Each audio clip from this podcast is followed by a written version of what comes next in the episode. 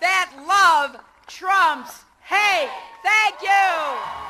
After 18 months of crisscrossing this country, candidates and those who speak for them are finally making their closing arguments to the electorate. A stark choice between a brash anti-establishment billionaire who has confounded political scientists with his success despite everything he says and does, and a career politician, not without scandal, who could become the first woman in history to ever be called U.S. Commander-in-Chief. I believe America's best days are still ahead of us. Now that doesn't mean we don't have to work for it because we do. That doesn't mean that we can just expect it to happen as kind of a birthright.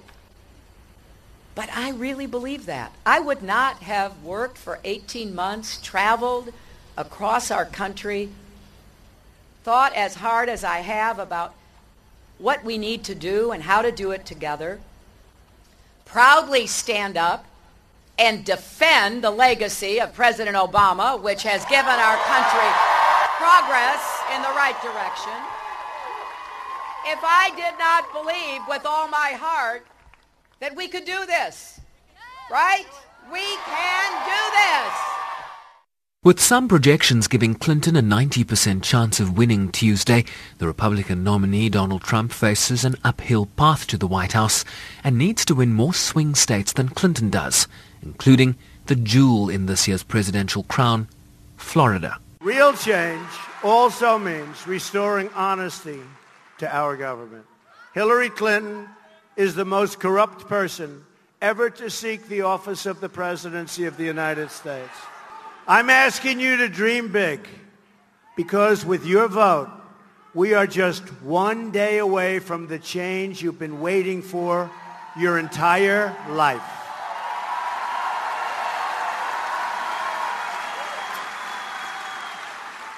I think and hope it will be the most important vote you will ever cast because we don't win anymore as a country.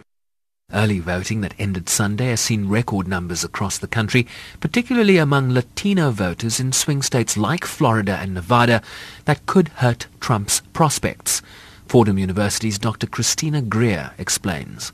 We are seeing really high levels of early voter turnout because people are projecting that there could be long lines, right? And so if you can vote on a weekend, then that actually helps. And so I think some of the rhetoric of the Republican candidate has motivated especially people with immigrant families to actually turn out because there are a lot of people who are genuinely afraid that if the Republican candidate wins, then even though they're citizens, that they or their loved ones could be deported and the country could go in a totally different direction. She called Mr. Trump's assertion that he'll decide on election night whether or not to accept the results as the most dangerous thing he's said in this election. We think about, say, 2000, right? And the significance of Al Gore accepting the results. For the good of the nation, I will acquiesce and let George Bush be president. That's it, right? It's incredible. It was razor thin. If we have someone before the results are even in saying, I don't know, We'll see. It's like, this is not season 12 of The Apprentice. Security across the country will be on high alert through Election Day, including an extraordinary presence of New York's finest across the city, as the focus now shifts from persuasion to mobilization and getting supporters to show up at the polls. I'm Sherwin Bryce in New York.